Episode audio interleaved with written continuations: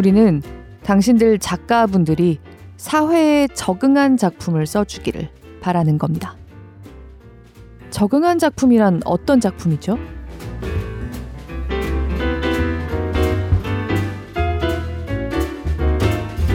안녕하세요.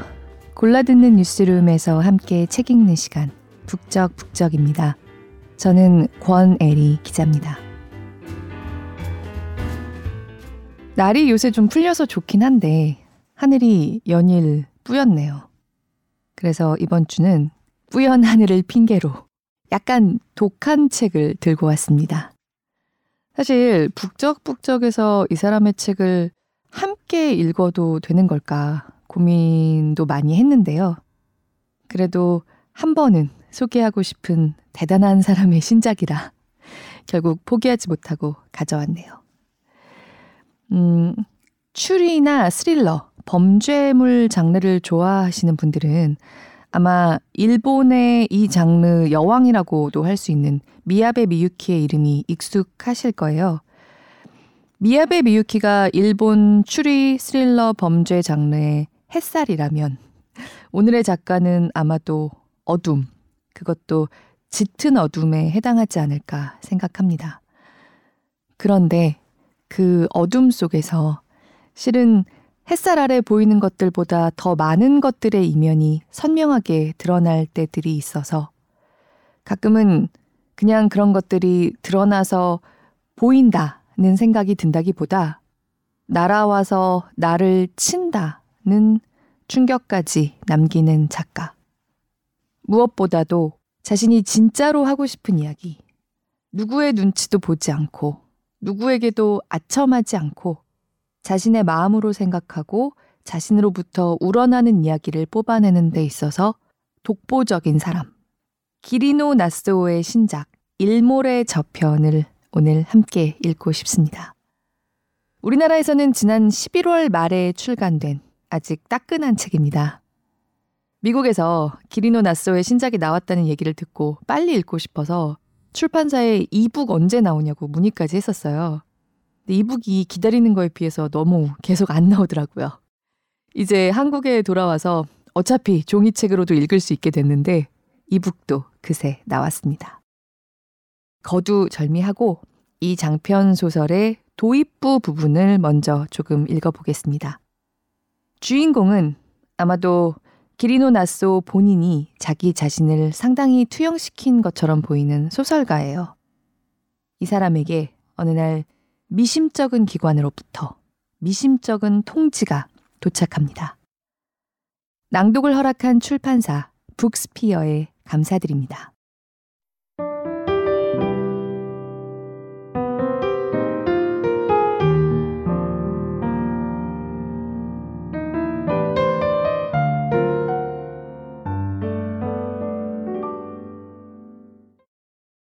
나는 기본적으로 세상 일에 흥미가 없다. 절망한 탓이다. 어느새 시민이 아니라 국민이라 불리게 되었고 모든 일에 국가가 우선이며 사람들은 자유를 빠르게 국가에 넘겨주었다.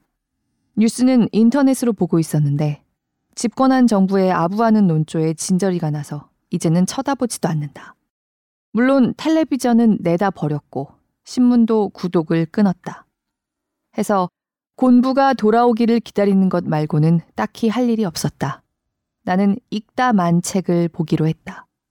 소설 쓰는 일을 하지만 동업자의 작품은 별로 읽지 않는다. 다른 작가가 쓴 글에 흥미가 없어서다. 그러나 김에타 아리에의 작품은 예외다. 아리에는 세간에 성의 소설을 쓰는 여성 작가로 알려져 있다. 시작부터 끝까지 여자가 남자를 혹은 동성끼리 몸을 섞는 야한 장면만 그린다. 젊은 여자의 격한 욕망과 여자가 꿈꾸는 온갖 섹스를 거침없이 묘사한다. 나는 김에타 아리에의 열렬한 팬이다. 아리에의 신작 제목은 미스 잠들다로 제목은 의미심장하지만 내용은 강렬한 섹스 장면의 연속이다. 박력이 넘친다. 단숨에 읽고 아리에의 재능을 진심으로 부러워했다. 나도 이런 소설을 쓸 수 있으면 얼마나 좋을까. 내가 작년에 낸 책도 성애를 그린 작품이었다. 세상 사람들의 금기나 양식 따위로는 감히 상상도 못할 지점에 인간의 본질이 있다고 믿고 독자의 미간을 찡그리게 만들고 싶었다. 강간, 페도필리아, 페티시. 내가 생각해도 상당히 공들였었지만 아리에의 자유로움에는 도저히 미치지 못한다. 나는 아리에를 내심 질투하고 있었다. 아리에가 우울증으로 입원했다는 소문을 들은 게 언제쯤이더라.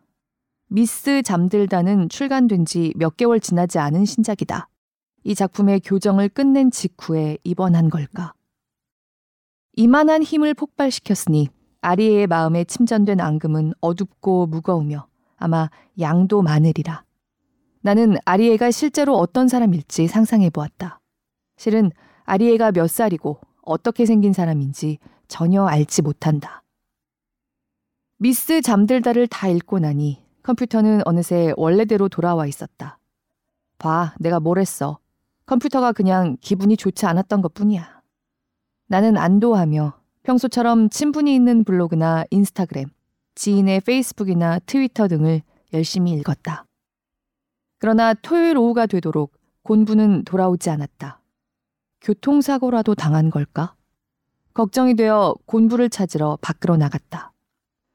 평소에 다닐 법한 골목이나 고양이들이 모이는 공원 등을 둘러보았지만 곤부는 보이지 않았다.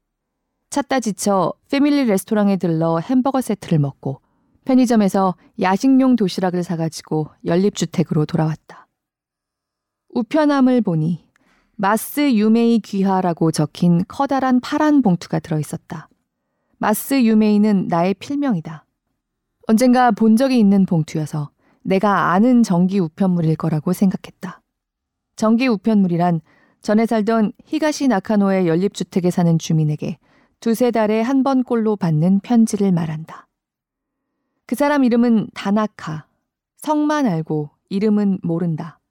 다나카는 내 또래, 즉 40대 초반의 주부인 듯한데 같은 층에 사는 내가 작가임을 알게 되자 주변에 흥미로운 이야기를 열심히 모아다가 일 삼아 프린트까지 해서 붙여주는 별난 사람이다. 3년 전이었나?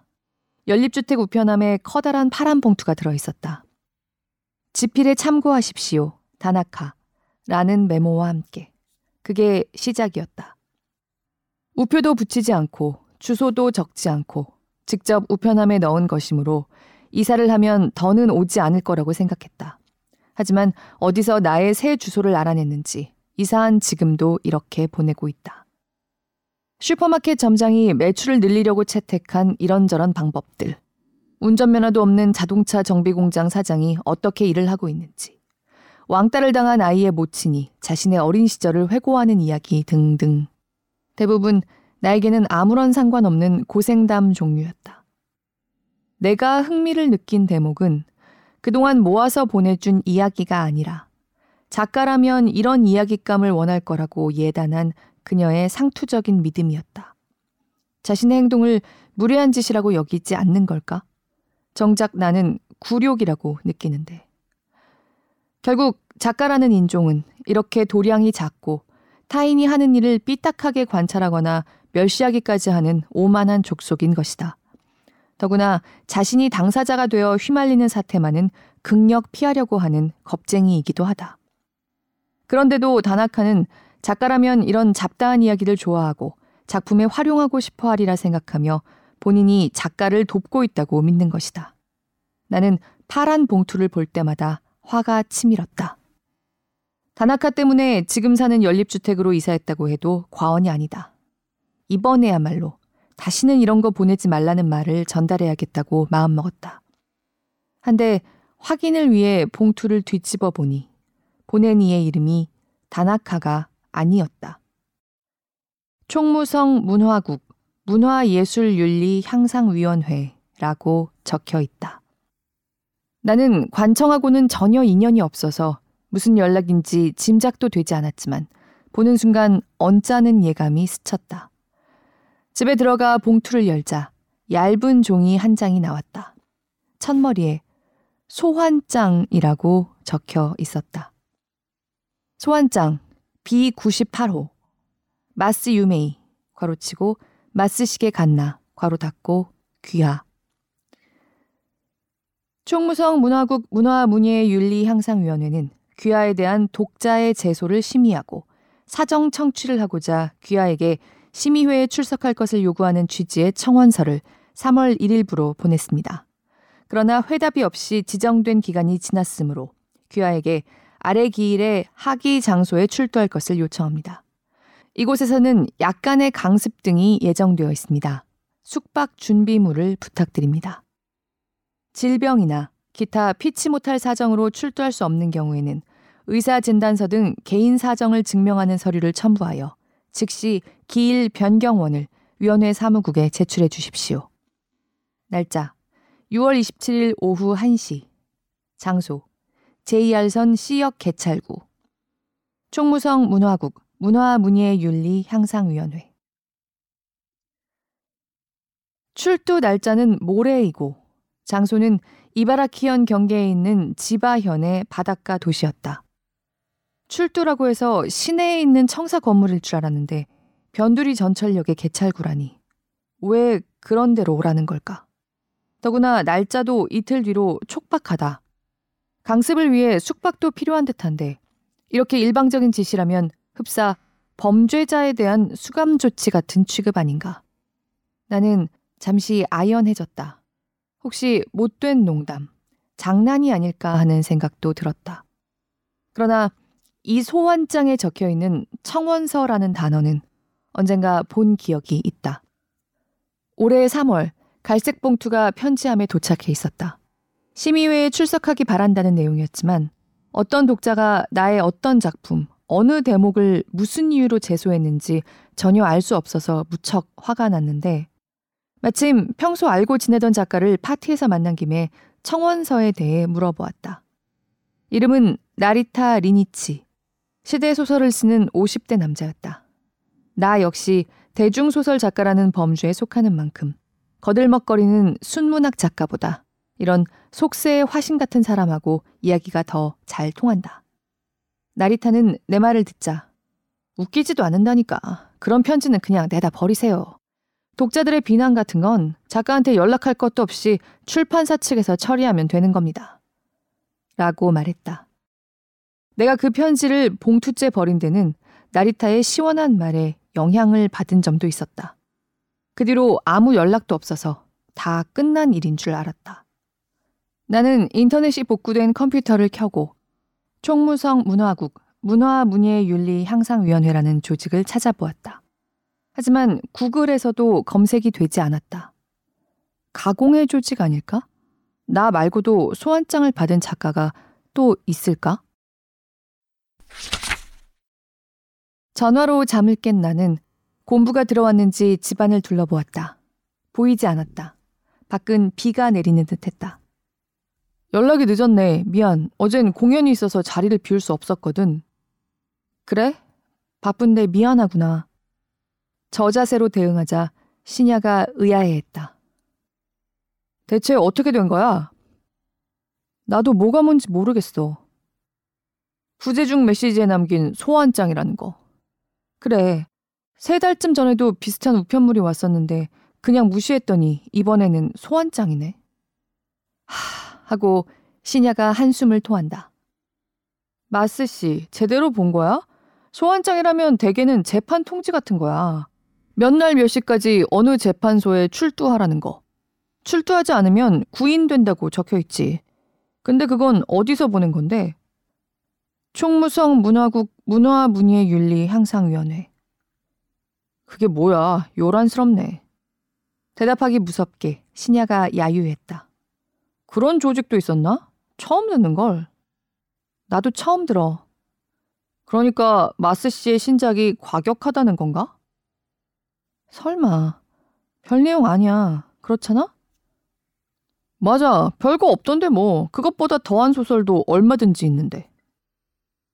신야가 똑부러지게 말하자 나는 조금 발끈했다. 신야, 이거 어떻게 생각해? 나야 모르지. 하지만 이상한 소문을 들은 적이 있어. 어떤 소문? 인터넷에 떠도는 소문일 뿐이니까 너무 신경 쓰지 마. 라고 신야는 말머리를 놓았다. 요즘 작가들이 잇따라 자살하고 있다는 거야. 가령 아오토 야스하루가 작년에 갑자기 죽었잖아. 그 뒤 스고 시스카라는 작가도 있었고 그 사람도 죽었어. 그리고 예순이 넘긴 했지만 모리야마 나오키도 비교적 갑자기 자살하는 사람이 많다는 얘기 못 들었어? 그거 다 우울증 같은 것 때문 아니었나? 글쎄, 아주 건강했다는 이야기도 있어. 연극계나 영화판에서도 요즘 부고가 많이 들려. 그쪽도 다 노인들 얘기 아닌가? 그렇지도 않아. 30대에 죽은 사람도 있어. 어, 그래? 우연이겠지. 나는 건성으로 대답하고 스마트폰을 귀에 댄 채 커튼 쪽으로 다가갔다. 커튼을 여는 순간 도로에서 내 집을 올려다보던 남자가 급히 달아나는 것을 본 것 같아 우뚝 멈춰 섰다. 뒷모습을 눈으로 쫓았지만 흰 셔츠와 검은 바지, 까만 가방을 든 모습은 영업사원처럼 보이기도 했다. 왜, 무슨 일이야? 이야기가 뚝 끊기자 신야가 걱정스런 목소리로 물었다. 아무것도 아니야. 나도 우연이라고 생각은 하지만, 암튼 조심해. 조심하고 싶어도 뭘 조심해야 하는지 알아야지.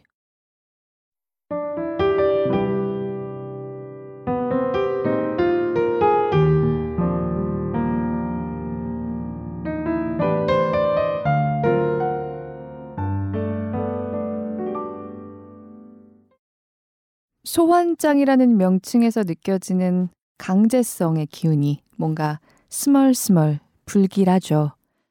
미심쩍은 이 조직은 왜, 어째서, 무슨 권리로 소설가를 조금은 충격적인 소재를 자유자재로 구사하는 박력 있는 글을 쓰고 싶어 하는 사람을 소환하는 걸까요? 이 미심쩍은 기관에 끌려가다시피 들어간 작가와 그곳 소장의 대화를 조금 더 읽어보겠습니다.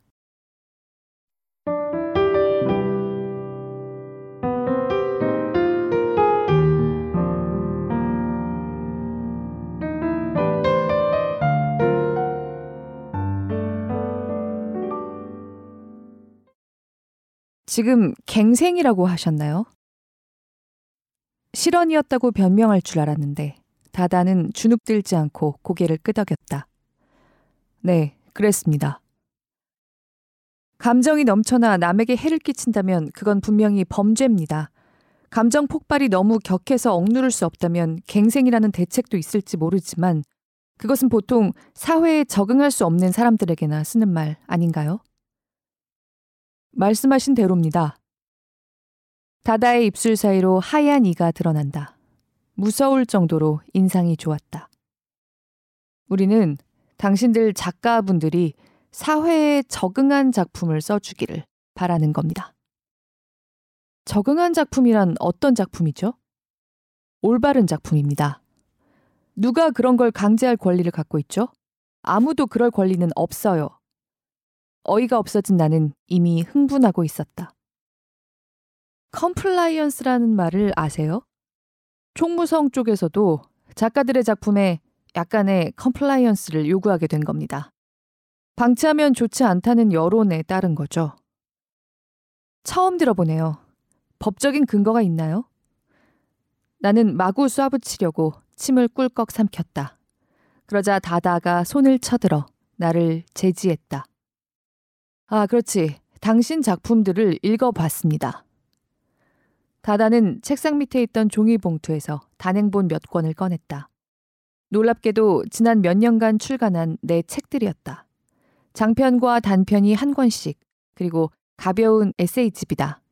게다가 다다는 연재 소설이 실린 소설 잡지와 문예지까지 소파 앞 테이블에 쌓아 올렸다. 비교적 재밌었습니다. 다다는 잡지를 팔랑팔랑 넘기며 말했다. 나름의 칭찬인가. 다다씨, 확실히 말해주세요. 뭐가 문제라는 겁니까? 왜 내가 소환되어 이런 데 있어야 하죠? 이거 너무한 거 아닌가요? 갑자기 폭력적으로 납치 감금된 거나 마찬가지잖아요. 그리고 아까 했던 질문에 아직 대답을 하지 않고 있군요. 대체 누가 우리 작업에 대해 불만을 말할 권리가 있다는 겁니까? 나는 다다의 눈을 보며 호소하듯이 말했다. 납치 감금? 그건 좀 과장이네요. 다만 당신은 납치 감금을 좋아하는 것 같더군요. 다다가 코웃음을 쳤다. 무슨 뜻이죠? 다다가 내 단편집을 펼쳤다. 그때 처음 발견했지만 작은 포스트잇이 붙어 있었다. 그 단편은 중년 남성이 함정에 빠져 유괴되는데 아내가 몸값을 지불하려 하지 않자 여성 범인들에게 괴롭힘을 당하다가 마침내 그곳에서 살기 시작한다는 내용이었다. 익살맞게 묘사된 작품이어서인지 호의적인 서평이 여러 번 나왔고 그 작품이 가장 좋다고 말해준 친구나 편집자도 많았다. 이게 뭐가 문제라는 거죠? 나의 말투는 12조가 되었다. 다다는 아뇨 아뇨 하며 얼버무리듯 말하고 단편집을 탁 닫았다. 문제라는 게 아닙니다. 다만 선생이 이런 주제를 즐겨 다루는구나 싶어서 말했을 뿐입니다. 화내지 말아주세요. 다다가 다시 양손을 쳐들어 제지하듯이 말했다. 나는 선호하는 주제 같은 거 없고 집착 같은 것도 없어요. 언제나 이야기에 맞는 주제가 자연히 생겨나는 거예요. 다다가 감탄한 듯 고개를 갸웃했다. 대단하군요, 선생. 선생이라니 비아냥거리지 말아요. 그럼 B98번이라고 불러드릴까요? 그건 발음하기가 좀 불편하지 않습니까? 일단 선생이라고 부르게 해주십시오. 정 비아냥거리는 것처럼 들린다면 그냥 B98도 좋습니다만 선생 어느 쪽이 좋겠습니까? 다다가 초조한 듯이 말했다. 슬슬 본제로 들어갈까요? 우리는 최근 소설 작품들을 보면서 위기감을 느끼고 있습니다. 청소년에게는 청소년용 소설이 있어야 합니다. 영화도 R등급이라는 기준이 있으니까. 그러니까 문유는 영윤과 같은 일을 소설 분야에서 하고자 하는 것입니다. 영화는 영상이니까 이해가 안 가는 것도 아니지만 소설은 문자니까 사람마다 환기되는 이미지가 다 다르겠죠. 사람 마음은 자유입니다. 내가 힘주어 말하자 다다는 쓴웃음을 지으며 한 손을 들어 발언을 제지하는 신용을 했다. 선생, 잠깐만요. 먼저 제가 이야기하죠. 나는 하는 수 없이 입을 다물었다. 표현은 자유지만 모든 게 다 자유인 건 아니죠. 그게 아니라면 이 사회의 모든 것이 제멋대로가 되고 맙니다. 요즘 범죄가 빈발하고 성범죄도 늘어나고 있어요. 게다가 악질화되고 저연령화되고 있습니다. 영상으로 인한 살인이나 자살도 늘었어요. 이런 것들의 원인은 곱비 풀린 만화나 소설이 아니냐 하는 말이 있습니다. 그런 식으로 말할 줄 알았다. 나는 화가 난 나머지 눈앞이 캄캄해질 정도였다.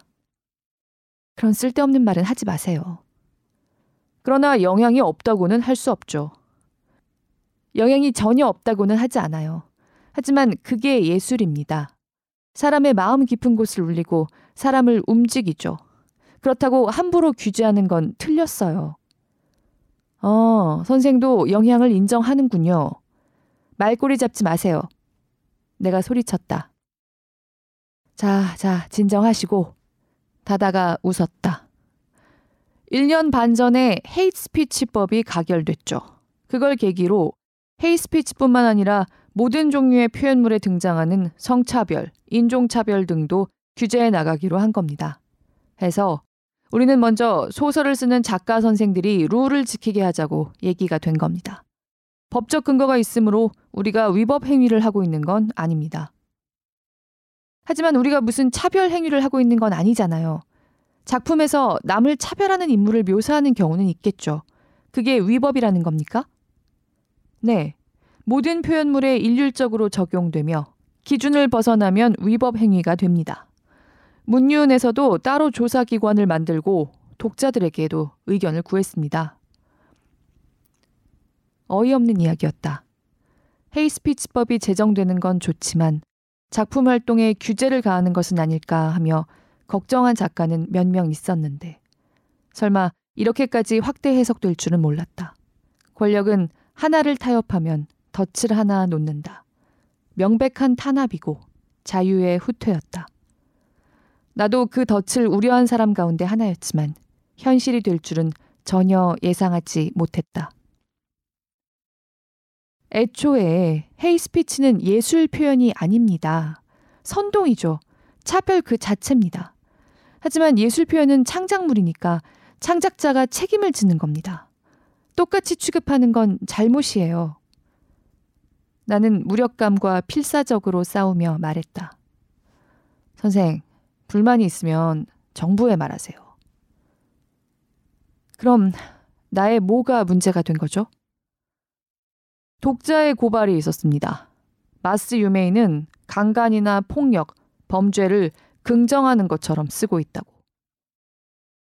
너무나 뜻밖이라는 놀라움과 실망으로 나는 소파에서 맥없이 쓰러질 뻔했다. 이제부터 시작될 일이 두려워 한없이 겁에 질리는 순간이었다. 그 고발인지 뭔지는 편지나 전화로 오는 건가요? 나는 겨우 물었다. 아니요, 문유는 홈페이지를 운영하고 있어요. 문예 작품에 대한 독자의 needs를 널리 모으고 있죠. 거기에 올라온 글들입니다. 공무원은 밀고를 needs라고 부르나 보다.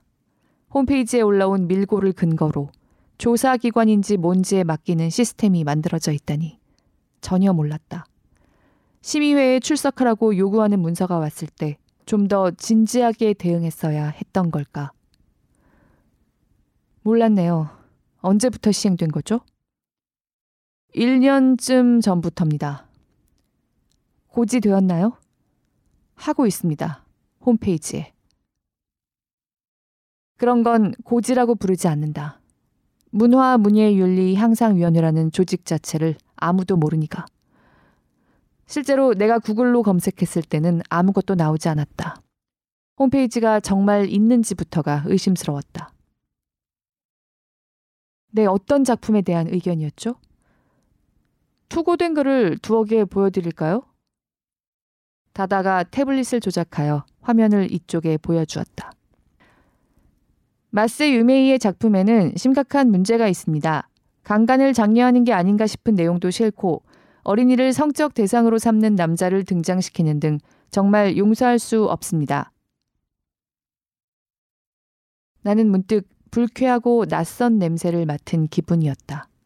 뭔가 부패하는 듯한 참으로 역겨운 냄새. 이게 시취라는 것일까? 내가 심하게 낯을 찡그렸는지 다다가 놀란 얼굴을 했다. 괜찮으세요? 나는 금방 입이 떨어지지 않을 만큼 충격을 받았다. 설마 작품 속 섹스 묘사를 독자에게 고발당할 줄이야. 물론 전에도 불만이나 졸렬한 감상을 들을 때가 가끔 있었다. 드물게는 마스 씨도 참 끔찍한 상상을 하시네요. 라며 어이없어 하는 사람도 있었다. 나는 어리석게도 그걸 칭찬하는 말로 들었다. 왜냐하면 나의 상상이 감히 미치지 못하는 역겨운 세계를 창조하려고 필사적이었고 역겨운 인물을 만들어내려고 발버둥치고 있었기 때문이다. 이러지 말아요. 난 당신한테 그런 막말을 들을 이유가 없어요. 뭐가 지저분하다는 겁니까? 대체 소설이 뭔지 당신들이 알기는 합니까? 뭘 읽기는 합니까? 읽고 감동 같은 걸 느껴본 적은 있나요? 읽고 말고요. 선생이 엄두도 못 낼 노벨상 수상 작가의 작품을 많이 읽었죠. 나는 두 팔을 뻗고 다가오는 다다의 가슴팍을 손으로 밀어냈다.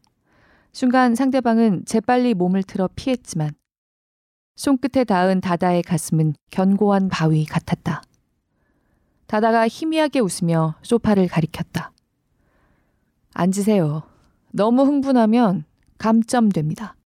위원회 호출에 응하지 않았을 때 이미 2점 감점이 있었고 여기 오는 도중에 니시모리와 다퉈서 1점이 또 감점됐어요. 지금 이런 태도도 감점 대상이지만 이번만큼은 관대하게 봐드리죠. 실은 제가 논쟁을 좋아하거든요. 그러니 건전한 토론을 하자는 의미에서 감점은 하지 않겠습니다. 그만두죠. 다다는 잠옷 은혜라도 베푸는 듯이 말했다. 다시 스프링이 망가진 소파에 앉지 않을 수 없게 된 나는 다다의 얼굴을 올려다 보았다. 감점이 쌓이면 어떻게 되는 거죠? 입원 기간이 연장됩니다. 이런 상태를 입원이라고 하나요? 내가 놀라서 물었다. 대체 얼마나 연장되는 건가요? 1점 감점에 일주일 연장입니다. 선생은 이미 감점이 3점이니까 3주간 요양 생활을 하게 됩니다. 부당합니다. 뭐가요? 감점되면 구류가 연장된다는 건 금시초문이에요. 게다가 위원회 호출에 응하지 않은 경우 감점이 된다면 어째서 그 문서에 적시하지 않은 거죠? 그런 내용은 전혀 없었어요. 뒷면에 다 적혀 있어요. 선생이 못 봤겠죠. 이미 찢어버렸으니 미처 못 봤는지도 모른다.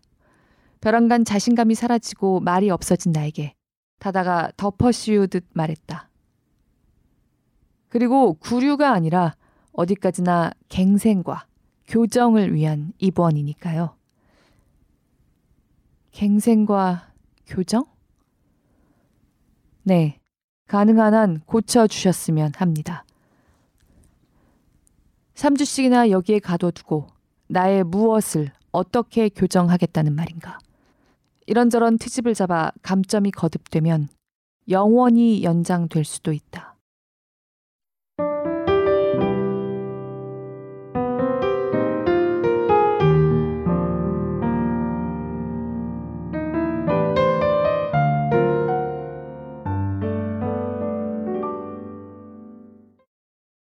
작가들을 갱생시키고 교정시킨다는 이곳이 작가들의 감옥이자 고문기관이 될 거라는 건 아직 뒷부분을 읽지 않은 분들도 쉽게 짐작하실 수 있을 겁니다.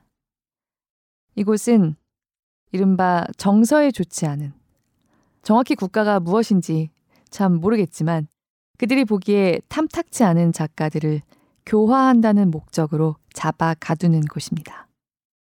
이제 마스 유미에게는 무슨 일이 일어날까요? 여기서 누구를 신뢰하고 누구를 불신해야 할까요? 그리고 그들은 각각 누구일까요? 기리노 나스오가 낯선 분들도 많을 것 같아서 간략하게 작가에 대해서 말씀을 좀 드리면요. 1951년생입니다. 30대였던 84년에 데뷔해서 30년이 넘도록 지금까지 활발하게 쓰고 있는 일본의 추리 스릴러 장르에서 독보적인 위치를 차지하고 있는 작가 중에 한 명입니다.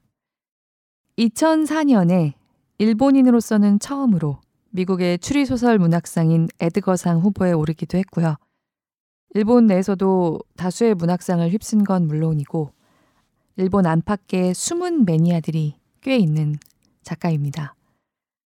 무라노 미로라는 여성 탐정을 등장시킨 시리즈물을 특히 여러 썼는데요. 그 중에는 우리 광주와 민주화 운동을 배경으로 한 장편 소설 다크라는 작품도 있습니다. 무슨 무슨 상 받은 사람이다. 이런 얘기 저도 참 좋아하지 않습니다. 그래도 오늘은 작가 소개에서 이런 얘기부터 늘어놓게 되는 건요. 기리노 나스오 작가라면 너 정말 시시한 애구나 눈총을 줄 것 같은데 그래도 어쩔 수 없이 제가 눈치를 지금 보고 있기 때문입니다. 저는 한국어로 출간된 기리노 나스오의 책은 지금까지 모두 읽었어요. 그래서 더더욱 기리노 나스오를 좋아한다니 너 변태 아니야? 좀 이상한 애 아니야? 같은 시선을 받을 수도 있다는 걸 스스로 잘 알고 있습니다. 이 여성 작가의 작품은 언제나 충격적인 소재, 금기를 무시하는 소재로 가득한 걸로 유명합니다. 제가 딱히 그런 소재가 취향인 거는 아닌데요. 하지만 지금도 기리노 나소를 에드거상 후보에 오르기도 한 장편 아웃을 처음 읽었을 때 충격을 잊을 수가 없어요. 그 책에도 토막살인, 사체 유기, 연인 간의 살인, 살인 충동 묘사 같은 것들이 끊임없이 나오는데요. 그런데 아웃의 마지막 장을 덮었을 때 평생 이 사람의 책을 읽겠다고 생각했습니다. 그 모든 통속적이고 자극적인 소재들이 그토록이나 자연스럽게 납득되는 작품은 처음이었어요. 그게 벌써 16년, 17년 전이기 때문에 이제는 좀 아웃데이트 된, 이제는 수정해야 하지 않나 하는 소감이긴 하지만요. 그 누구의 눈치도 보지 않고 누구의 편이 되거나 적이 되는 것에 신경을 그야말로 일도 쓰지 않고 자신의 이야기를 하는 사람의 글이라는 것은 이토록 강력한 거구나. 그런 첫 충격을 줬던 작가입니다. 1951년생인 기리노 나소의 세대까지만 해도 창작의 영역에서 여성 작가들이 눈치를 보지 않을 수 없는 분위기가 어느 정도 만연했다. 거기로부터 자유롭기가 끔찍하게 힘들었을 거라고 생각합니다. 물론 그런 분위기가 점점 사라지고는 있지만요. 바로 얼마 전까지만 해도 여성 작가들은 여성적 시선이라는 말에 붙었던 부당한 레테르나 작가의 인간관 자체를 여성에 한정된 것으로 처음부터 폄하하는 굴곡진 시선들을 의식하지 않기가 굉장히 힘들었을 거예요.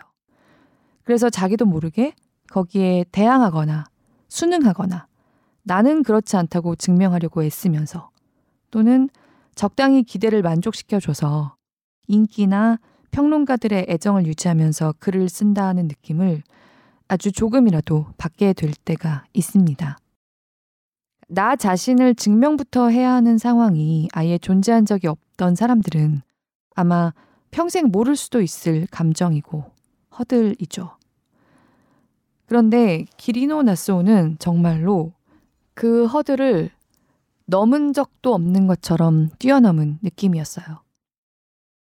누가 뭐라고 하든지 내가 살아보고 생각하고 치열하게 고민해서 하고 싶은 이야기. 나한테 재미있고 내가 관심이 가는 얘기는 이거야. 싫으면 너는 읽지 않아도 좋아. 알아주지 않아도 좋아. 그렇게 자신의 이야기를 써 내놓는 느낌이었어요. 그가 내놓은 그 이야기에 설득당하든 그렇지 않든 그저 받아들이게 되는 스스로를 발견했습니다. 기리노 나소를 조금만 더 영업을 하자면요. 아웃과 더불어 기리노 나소 최고의 작품은 그로테스크라고 생각합니다. 이 작품도 굉장히 호호가 엇갈리는 작품입니다. 인터넷에서 아 너무 싫다. 이런 책 도대체 왜 읽는지 모르겠다는 사람도 본 적이 있습니다. 그분의 의견도 그분의 의견대로 뭐 일리 있는 면이 있을 거예요. 하지만 저는 이 두 작품이 그야말로 세계적인 걸작이라고 생각합니다. 이만큼 통렬하고 힘있는 소설을 그 후로도 거의 만나본 적이 없어요. 기리노 나소의 전작을 읽고 있는 만큼 아웃과 그로테스크 같은 작품을 기대했다가 개인적으로는 엥 했던 작품들도 있지만요. 그래도 기리노 나소가 쓰는 한 저는 계속 읽을 것 같습니다. 혹시 강렬한 스트레스와 함께 그보다 더 강렬한 카타르시스를 느껴보고 싶은 분이라면 아웃, 그로테스크, 그리고 오늘 읽는 이 작품도 꼭 조금 더 읽어봐 주시면 좋겠어요. 기리노 나소가 이 작품에서 통렬하게 들여다보고 있는 것은 문학과 예술, 사상, 자유에 가해지는 일종의 신전체주의적 경향입니다. 일본의 최근 사회적 경향에 대한 비판적 반응이라고 할 수도 있겠지만, 비단 일본인이 아니더라도 이 작품에 강렬하게 공감하며 읽는 분들이 많을 거라고 생각해요. 혹시 넷플릭스 드라마 지옥 보셨나요? 저는 이 작품을 읽으면서 지옥의 화살촉 문화를 떠올렸습니다. 과연 그게 화살촉이 일몰의 저편의 작가들의 감옥이 드라마와 소설만의 일일까? 1984나 동물농장의 세계에나 있었던 과거의 상상일 뿐일까? 기리노 나소가 던지는 질문과 절규는 언제나 그랬듯 오늘에 너무도 생생하게 감겨든다는 생각이 듭니다. 당황한 마스 유미에는 이곳에서 여러 사람들을 만납니다. 상상하셨던 일들이 앞으로 일어날 거고 상상을 넘어서는 일들도 일어날 거예요. 뒷장 좀 궁금해 해 주시면서 더 읽어봐 주시면 더없이 기쁠 것 같습니다. 소장을 만나고 나온 마스 유미에가 만나게 되는 어떤 사람과의 대화 조금 더 읽고 마치겠습니다. 들어주시는 모든 분들 늘 깊이 감사드립니다. 이번 주에도 함께 북적북적 해주세요.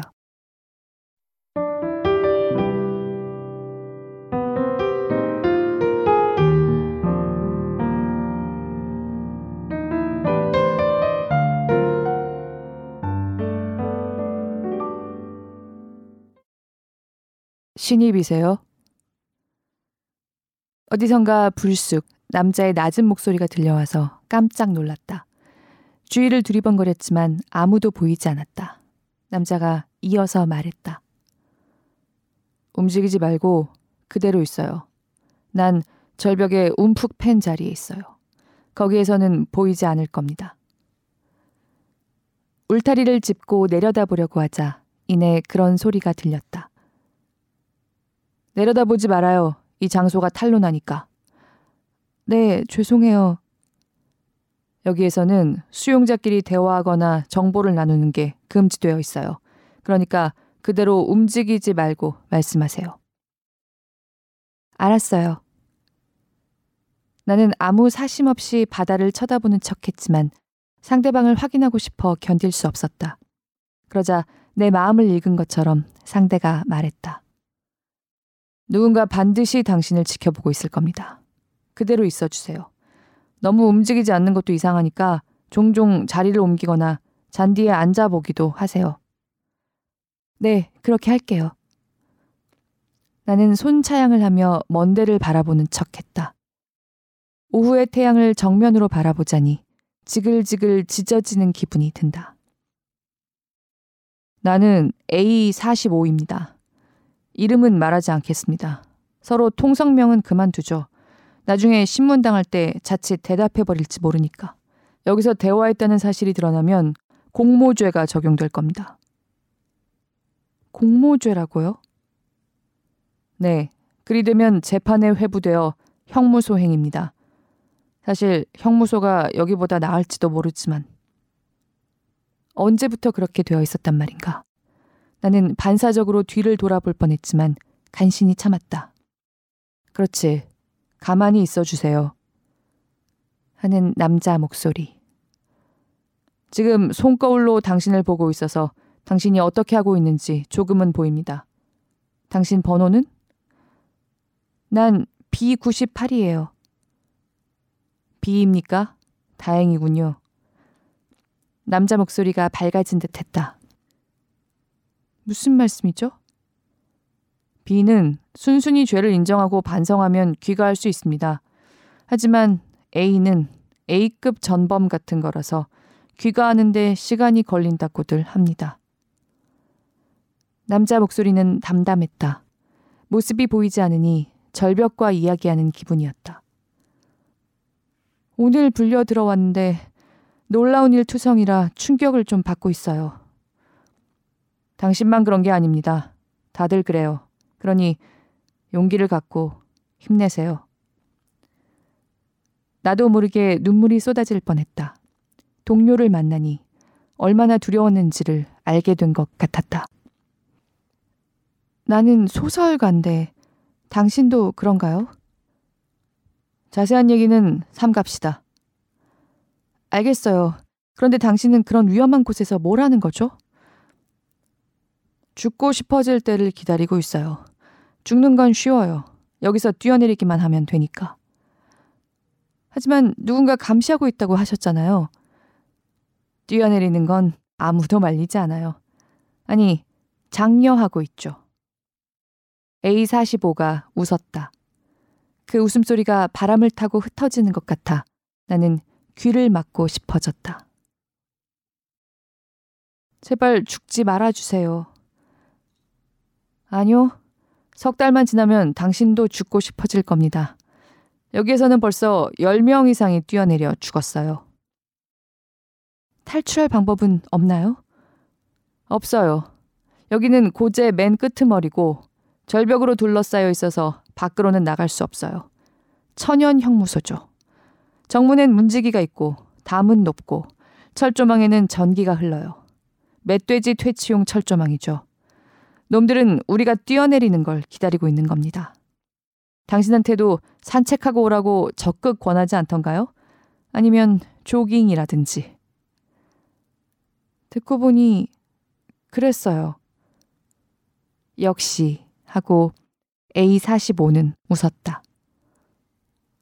바깥을 뛰어다니다가 굴러 떨어지기를 바라는 겁니다. 여기에는 몇 명 정도나 수용되어 있죠? 늘 스무 명은 돼요. 저는 앞으로 어떻게 하면 좋을까요? 순순히 죄를 인정하고 회개하면 됩니다. 죄 같은 거 저지른 적 없어요. 나는 발끈하며 말했다. 바람을 타고 A45의 한숨 소리가 들려왔다. 그러시면 안 됩니다. 얌전해지셔서 당신만이라도 무사히 귀가해 주세요. 우리는 가장 어려운 걸 요구받고 있군요. 그렇게 느끼는 사람에게는 힘든 곳입니다. 지금 당신이 있는 자리에는 어떻게 갈 수 있는 거죠? 위험하니까 시도하지 않는 게 좋아요. 나도 오늘은 이만 방으로 돌아갈 겁니다. 당신과 이야기를 하다 보니 죽을 마음이 사라졌어요. 그럼 내일도 여기서 만나요. 대답은 없었다.